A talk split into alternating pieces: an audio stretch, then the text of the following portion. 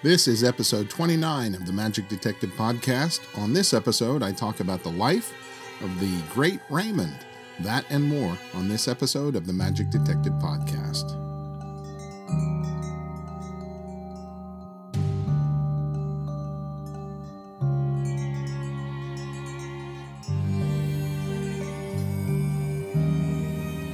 Welcome to the Magic Detective Podcast. I'm your host, Dean Carnegie. I am the Magic Detective, and this is episode 29. Yay!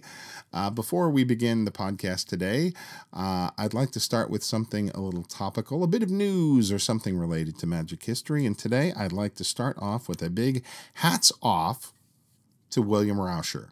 In an earlier podcast, I kind of uh, made a joke out of the fact that there were like all these magic history books, and every time you turned around, uh, a magic history book was written by William Rauscher.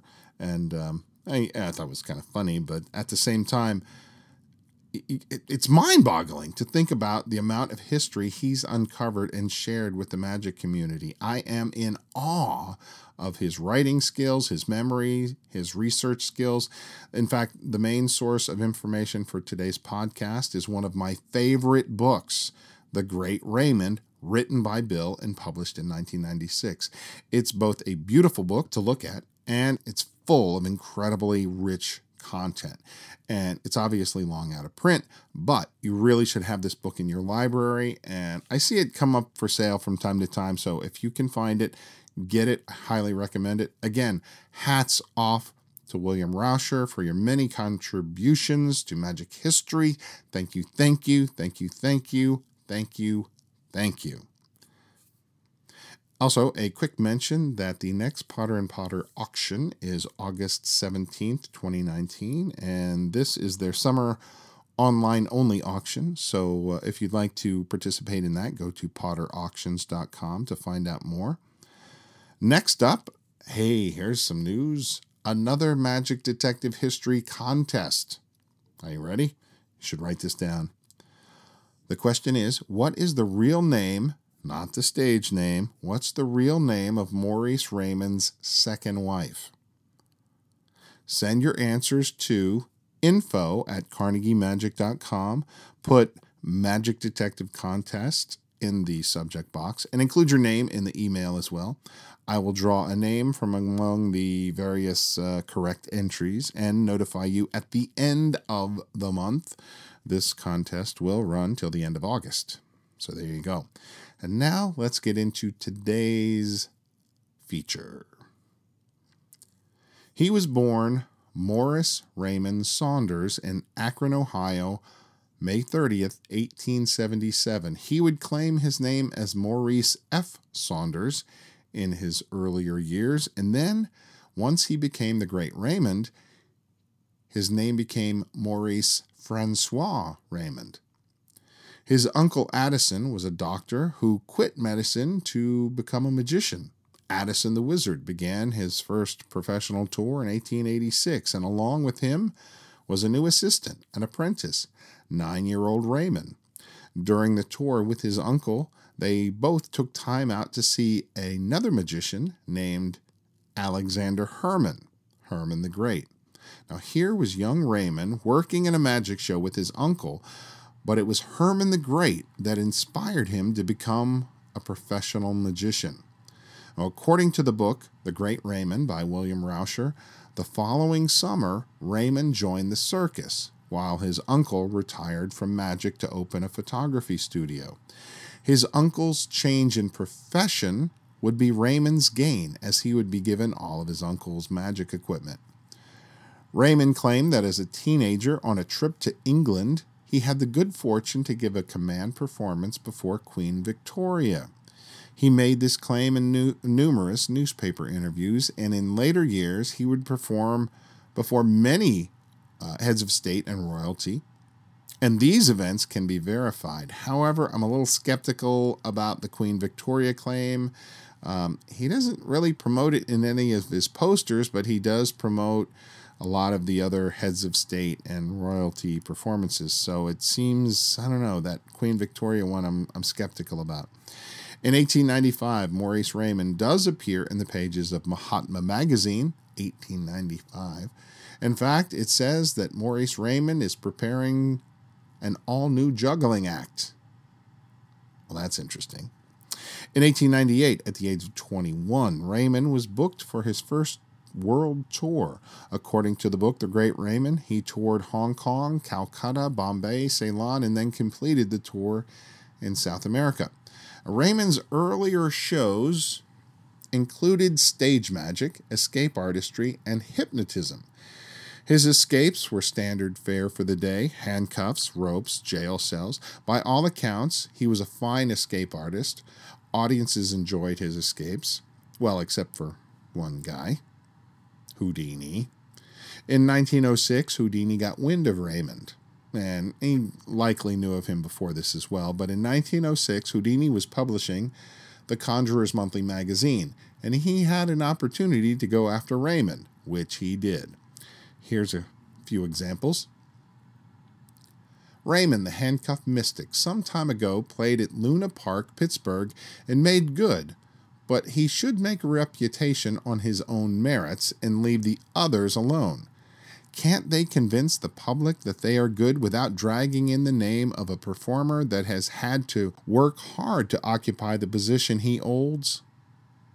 We all have to start, but let's do it on our own individual merits. The next piece to appear in the Conjurers Monthly magazine had me curious. In fact, I was not going to post this unless I found some information to back up the claim because I wasn't sure if the story was even true. But I found several newspaper articles to back up that the event really took place. So here are some headlines. From the Newcastle Herald, January 19, 1907, the headline appears Handcuff King is nearly smothered taken out of box unconscious in Rochester Theater last night. From the Punxsutawney News, January 23, 1907, we have this headline Magician beaten at last. The Jeffersonian Democrat newspaper, January 24, 1907, has this headline Caught at last. The Daily Courier newspaper, January 19, 1907. Magic failed. Raymond, handcuffed king, almost suffocated in box. He was nailed in at Rochester, PA. The write up in the Conjurer's Monthly magazine came from the Gazette Times of Pittsburgh. It reads this will be the last box I ever get out of in Rochester, declared Raymond, the handcuffed king, at the theater here tonight before he entered a strong box, which had, been, had to be broken open by stage attendants almost an hour later when Raymond's apparently dead body was carried from the stage. Raymond appeared here six weeks ago and drew such crowds by his magic and bursting of handcuffs and boxes that he duplicated his performance this week. At the magician's request last night, six well known citizens mounted the stage and constructed a box from planks two inches thick using heavy spikes. Raymond was then manacled and tied with heavy ropes, as in previous exhibitions, and placed in the box, which was nailed up. Don't be stingy with the nails, shouted Raymond from the enclosure. His advice was taken.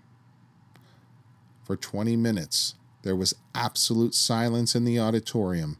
Then the nervous strain of the audience increased until finally there were exclamations of terror.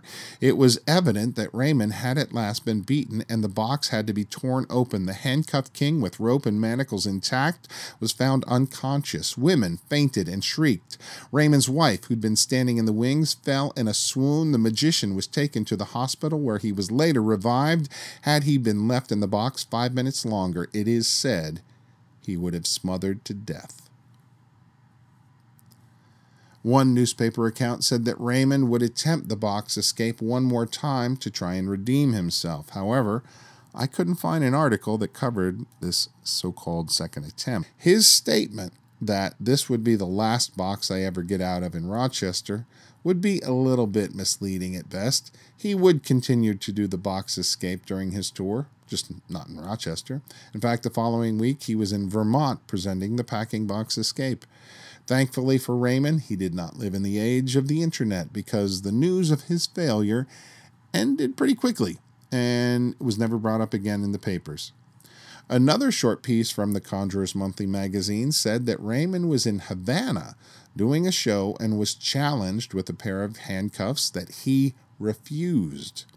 This caused him a lot of negative press. Then there's this piece in the April 1908 issue of the Conjurers Monthly magazine. The great Raymond is still playing in the West Indies, but most of the company with which he toured South America have returned to the States. They are a very much dissatisfied band of players and declare that after seeking other redress for certain impositions put upon them by Raymond, they hauled him into court in Trinidad, but that before a hearing could be had on their complaints, the illusionists sailed to one of the nearby islands under another jurisdiction. One of the acts is declared to have been sent home by the American consul a member of the troupe declared that out of five months' tour, they worked only nine weeks and were not paid for the time where they were laid off, although their contracts read that they were to be paid weekly. Raymond's system, they say, was to lay off several days after the arrival in each town while the show was being lavishly billed. One, two, or three performances would then be given, and then a jump made to another stand where the same routine would be followed the players declare that they were paid only for these performances. From Caracas to Trinidad, they say they played only nine shows out of five weeks. A member of the company estimated that Raymond was $17,000 ahead on the tour. Now, I share these things with you not to show you how bad Raymond was. On the contrary, I just want to establish this relationship or lack thereof between Houdini and Raymond because later I've got some stories that are, well, they're even more intense. With the exception of this escape mishap in January of 1907, Raymond appears more than capable as a performer. He was in exceptionally good shape physically, and in some of his photos and posters, uh, he, well, he's got really kind of a beefcake imagery going on. Uh, researching through a number of magazines, I came across this unique title for Raymond the Mark Twain of magic. Well, that's a curious thing to write about a person, and I wondered how he picked up this moniker and from whom. Well, from the book The Master Magicians by Walter Gibson, I found the answer. It turns out that Raymond met Mark Twain on board a ship, and Raymond introduced himself, and he and Mark Twain seemed to hit it off. In fact, Mark Twain suggested that the young Raymond allow him to introduce uh, Raymond before a show the next night. Now, from the book, it reads The ship's passengers were most fortunate, Mark Twain said, to have with them that evening the great Raymond, a true master of mystery, and more. He had remarkable qualities, which Mark Twain was sure the company would soon discern, and he went on to describe Raymond as handsome, clever, and gifted with a wonderful personality. They would find that every word that Raymond uttered literally sparkled with humor and wit. There, Mark Twain paused while Raymond, overwhelmed by the introduction, swelled with pride, and then, in short, summed up Mark Twain, he is the Mark Twain of magic. And at that point, the audience lost it, and the laughter was greater than anything Raymond had ever experienced. And strangely enough, Raymond's jokes during his show got bigger laughs than he was well than he was ever used to. So from that night on, Raymond would work on adding funny lines into his show a la Mark Twain. How cool is that? You get this moniker given to you by the guy himself. That is that's just amazing. Here's a quote from the Sphinx magazine, May, May 1910. He is a marvel. I missed seeing his new act, which he put on since I left, but anything in his hands is a big success. His performance is an object lesson to the extent that the thought comes home to one forcibly it's not what you do, but how well you do it that makes for success.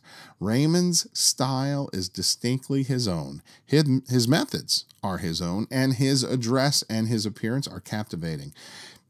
This original genius is topping the bills everywhere he plays and is in tremendous demand. The night I saw him, the applause was so terrific that the next act couldn't go on until Raymond finally satisfied them with a clever and witty speech. There's an interesting story that David Bamberg tells in his book Illusion Show, and I've also found this in other texts as well. Uh, when Raymond first went to England to tour, he met up with Will Goldston, seeking some advice. The two talked cordially, but later Goldston was almost beside himself because he couldn't understand how anyone with half a brain in their head expected to present old magic like the egg bag, the sub trunk, the Kellar rope tie. Oh, and do all of these things for top dollar and make a splash in London. He must be a fool. Well, to Goldston's surprise and many other people's, the reviews of Raymond's show were great. So he took old material and by infusing his own personality, made the routines into real treasures. A lesson there for all working performers. Here's how P.T. Selbit described it in his periodical The Wizard in February 1910.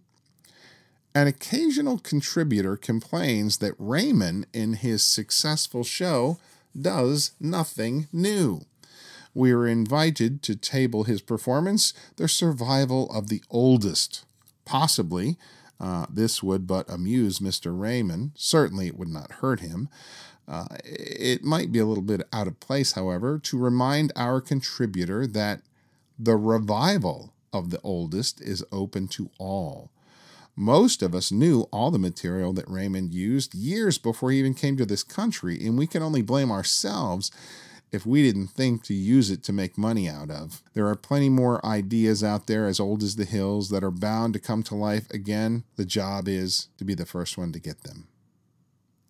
From a 1913 issue of the Magical World magazine, we find out that on October 10, 1910, Raymond's wife, Martha Saunders, left him while in Genoa, Italy. In 1913, while back in the U.S., Raymond was granted a divorce by the Superior Court of Chicago. The only issue is Raymond was never married to anyone named Martha.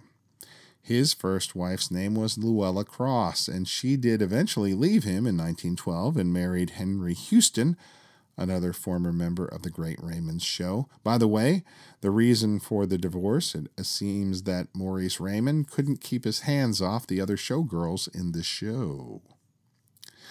The next story comes from the pages of Illusion Show by David Bamberg. It's an amazing story, and the back story of this is as a kid, David Bamberg would stay over at uh, Harry and Bess Houdini's house.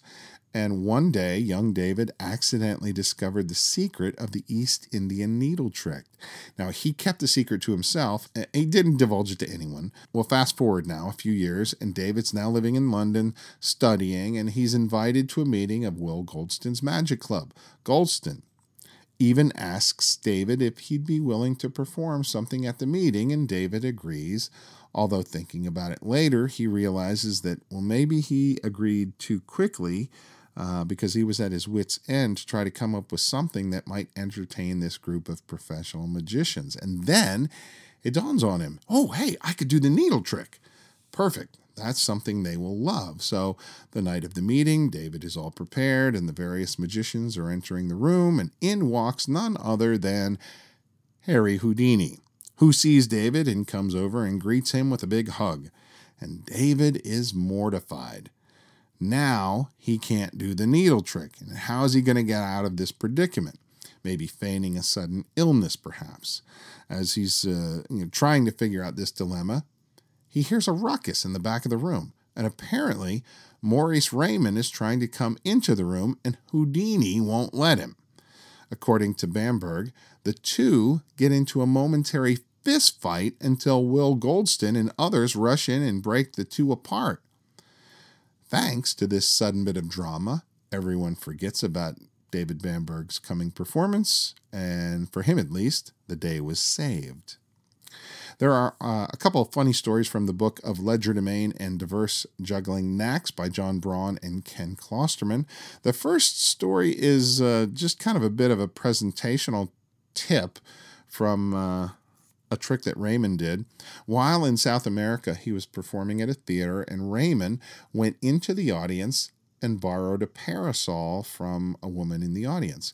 And then he also went about borrowing several handkerchiefs or scarves from a number of women. He wrapped up the parasol in paper and placed the scarves in a bag, and a moment later, the covering from the parasol was now found in the bag, and the borrowed handkerchiefs were now found on the ribs of the parasol, the framework on the parasol. This, of course, you'll recognize as the mutilated parasol, but I love Raymond's twist of apparently using borrowed objects. That's genius. Uh, next is a story that uh, no doubt it was inspired by Alexander Herrmann, his idol. The event took place in British Guiana, and one day while strolling through town, Raymond happened upon a woman selling fruit from a cart. He walked up to her and he purchased an orange. When then he took out a knife and he cut the orange open to find a gold coin inside. He was surprised, but not as surprised as the woman selling the fruit. So he purchased a second orange, and again there was another gold coin. And now he offered to buy the entire cart of oranges, and the woman refused. So Raymond went on his way. And as you might imagine, the woman began cutting up all the fruit in her cart, only to find no coins. She ruined all of her fruit, and she was so mad she called the police.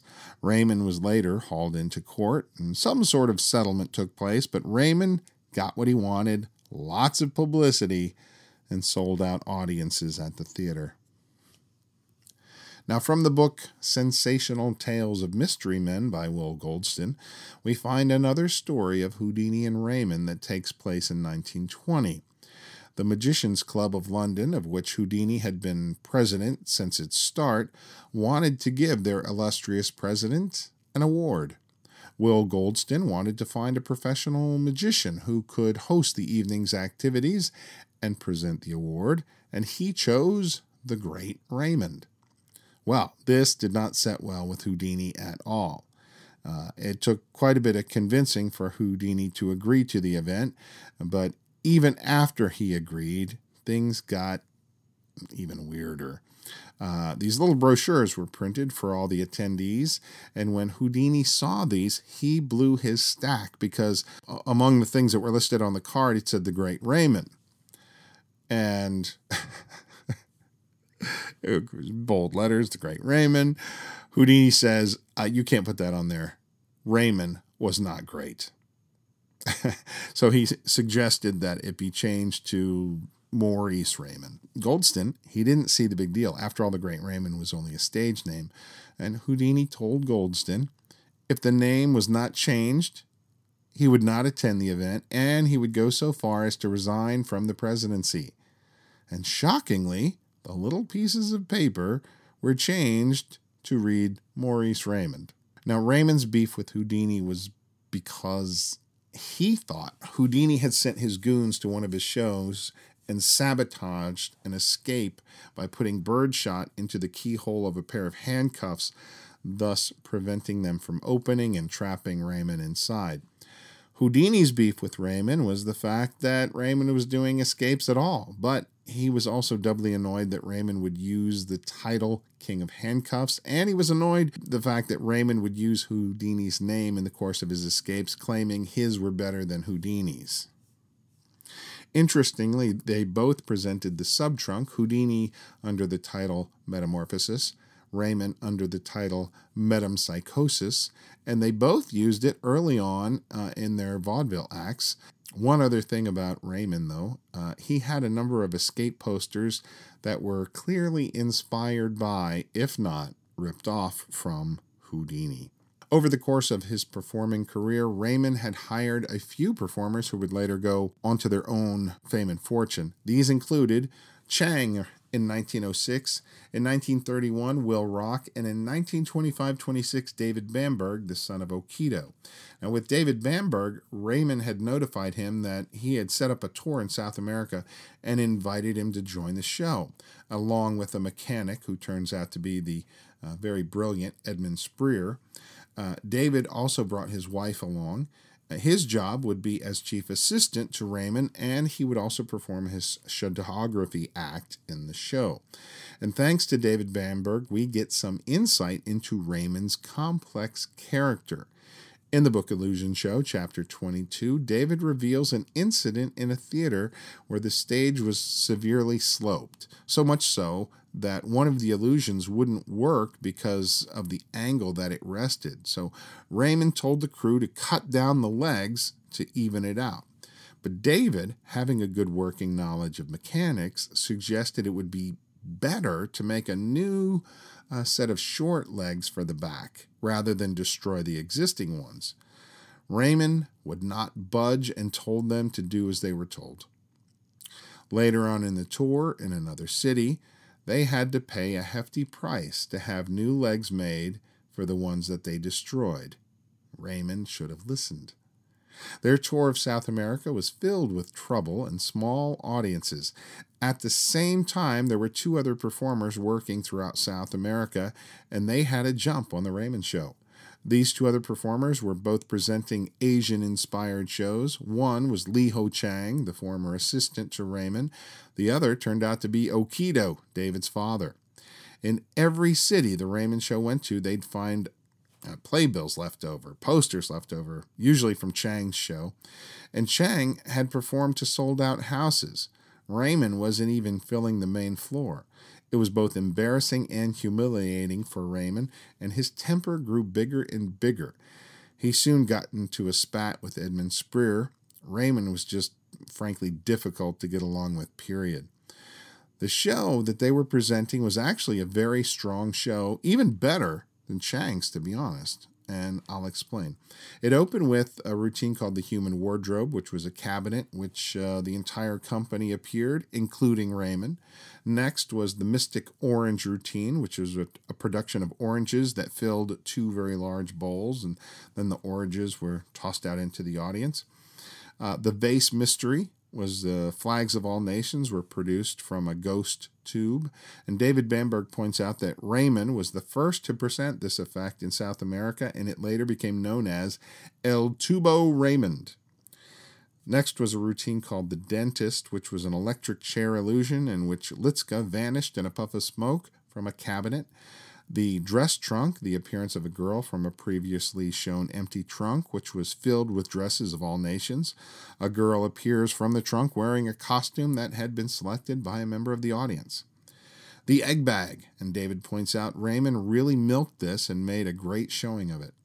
Card throwing, just like Thurston. Uh, Raymond was doing card throwing in his show a routine called divorce, which was the out of sight illusion in which Hilda, seated in a chair hung high in the air within a wooden scaffold, visibly vanished with the chair as her clothes fell to the stage. The second part of the show included A Shower of Silk, which were barehanded silk productions, a routine called Ava, which was the production of a huge golden cage inside an empty cabinet, a routine called the Enchanted Rings, where two borrowed rings were uh, destroyed. The crushed pieces were put into a gun and shot at a bottle. The bottle was then broken open, and inside was a live dove with a ribbon around its neck, and tied on that ribbon were the two restored rings. Next comes Metempsychosis, which was the subtrunk as performed by Raymond. Next, we have Psycho, the Shadowgraphs, which is, of course, Psycho was uh, a name that David Bamberg had used, so he was doing his Shadowgraphy act. And rounding things up was a routine called Spookville, this was the classic spirit cabinet uh, using the tent that they had used in the subtrunk routine. This was a wonderful comedy routine which often brought down the house. They had a few other alternative routines that they could add or exchange with existing material, but this was the basic show that they carried with them in South America. As would happen with many assistants, David Bamberg had a falling out with Raymond. I'm guessing that his reason for wanting to leave was similar to the reason others left. David was barely making ends meet with what Raymond was paying. Now, sure, the tour was uh, having a bad run, but Raymond, well, he had enough to stay in first class hotels while the rest of the crew stayed in the crappiest places. David went to Raymond to ask for an advance when Raymond handed him a document filled with figures. At the end of the document, there was the amount of $40 listed and that he had $40 due to him. But Raymond spoke up and said, Ah, no, no, this is what you owe me. and then he began to explain all the expenses that David had racked up on the tour. And quite a few of them, if not all of them, were utter nonsense. And David just knew he had to leave the show. But he was told by Raymond that if he left the show, Raymond was going to be holding on to his possessions and his lamp for the Shadow Act until he got paid. David Bamberg stealthily escaped from the Raymond show, taking his possessions and his lamp in the process.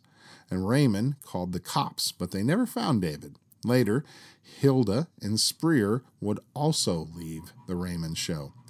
In 1927, Raymond got married again, this time to Litzka, who had been working in his show playing the harp and presenting illusions.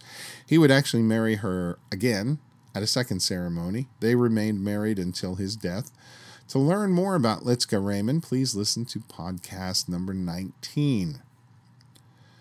Now, Raymond was a better performer than Li Ho Chang, but he struggled with the language, and his demeanor was as if he was speaking down to his audience, while Chang spoke Spanish fluently. Chang's demeanor was not one of superiority, but one of simpatico. He was the same type of person who could be found in the audience. So even though his magic was sometimes not that great, his likability factor was, was very high. Whereas Raymond, well, it was questionable that he had any likability factor while on that particular tour in South America. Again, please don't get the impression that Raymond was a bad performer, maybe a bad businessman, and most certainly a bad boss, uh, but he was very accomplished. One of his signature routines, which was in every show, was his Mystic Oranges effect. And I remember the first time I read about this, it sounded like such an incredible trick that I, I, I frankly wanted to add it to my own show, except I had no idea how it worked. I was just frankly determined to find out how the uh, routine worked. And then I found out uh, David Ben wrote and performed in a show called The Conjurer. And The Oranges was well, was his opening routine. And I believe he presented the routine just like Raymond, possibly even using Raymond's handling. I contacted Mr. Ben about it, but he kindly declined my request because he wanted to hold on to the orange trick a little bit longer, which is certainly his right. And in the same letter, I had inquired about a different trick, and he was kind enough to give me really great insight into that one, including sending me copies of documents uh, regarding the earlier versions. So if you ever ask me about David Ben, I'm going to give you the the well, just the most complimentary things I can say about the guy. I've never met him in person, but I have the utmost respect for David Ben. I just had to throw that in there because every time I think about the oranges, I think about him. He's just a stand up uh, stand up man.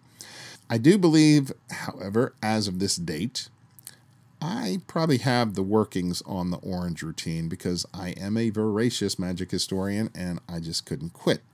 Um, I'm not adding it to my show, however, but um, I did finally get all the work on it.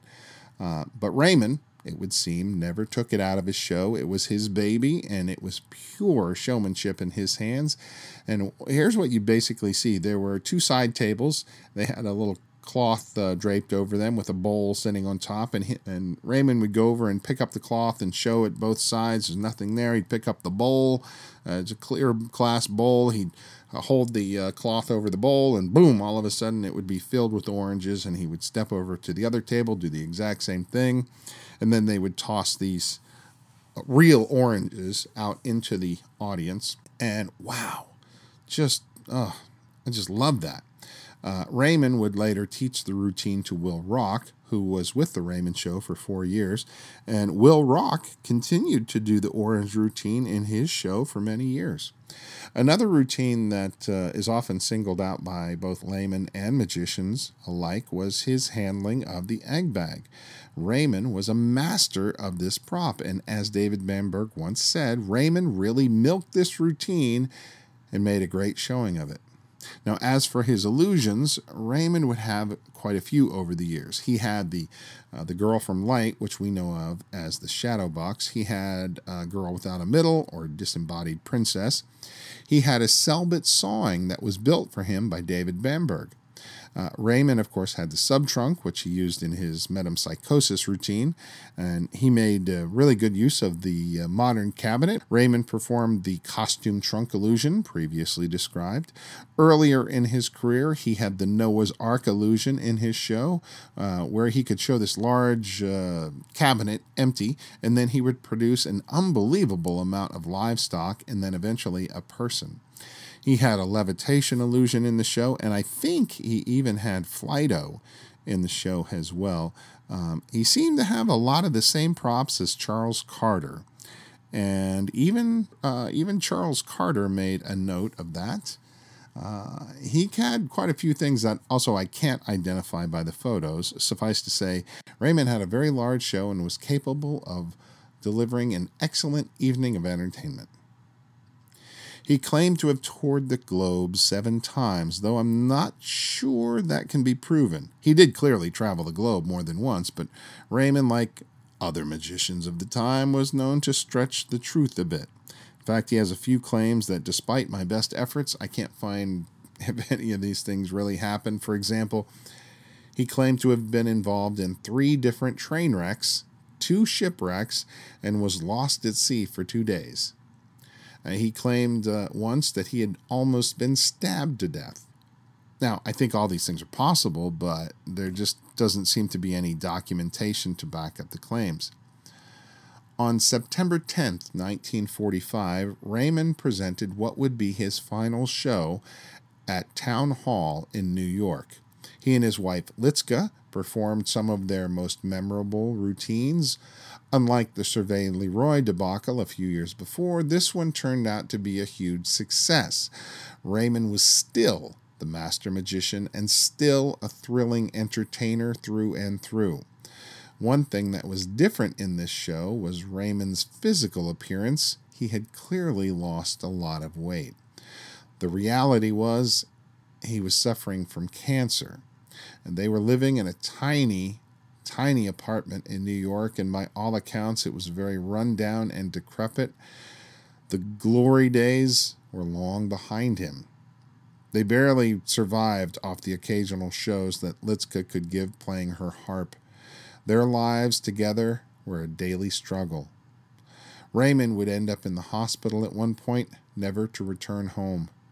He died on January 27, 1948, at 9:10 a.m. The great Raymond was no more. He had been called complex, arrogant, outspoken, bossy, smug, outgoing, jovial, entertaining, and very likely a lot more things that aren't proper to repeat. He was, as his posters revealed, the king of entertainers and the entertainers of kings. But in the end, he was a frail human being, just like the rest of us. And that, my friends, is the life story of Maurice Raymond, the great Raymond. If you enjoyed this podcast, please like the podcast. If you listen on iTunes, please consider giving me a five star review and please write something about the podcast as well. There are about a half dozen reviews of the podcast that you can check out for ideas on what you might want to write. And thank you to everyone who has written a review or liked the podcast. I really do appreciate it. I think that's going to do it for this episode of the Magic Detective Podcast. I'm your host, Dean Carnegie. I am the Magic Detective. Thanks for listening, and until next time, have a great week.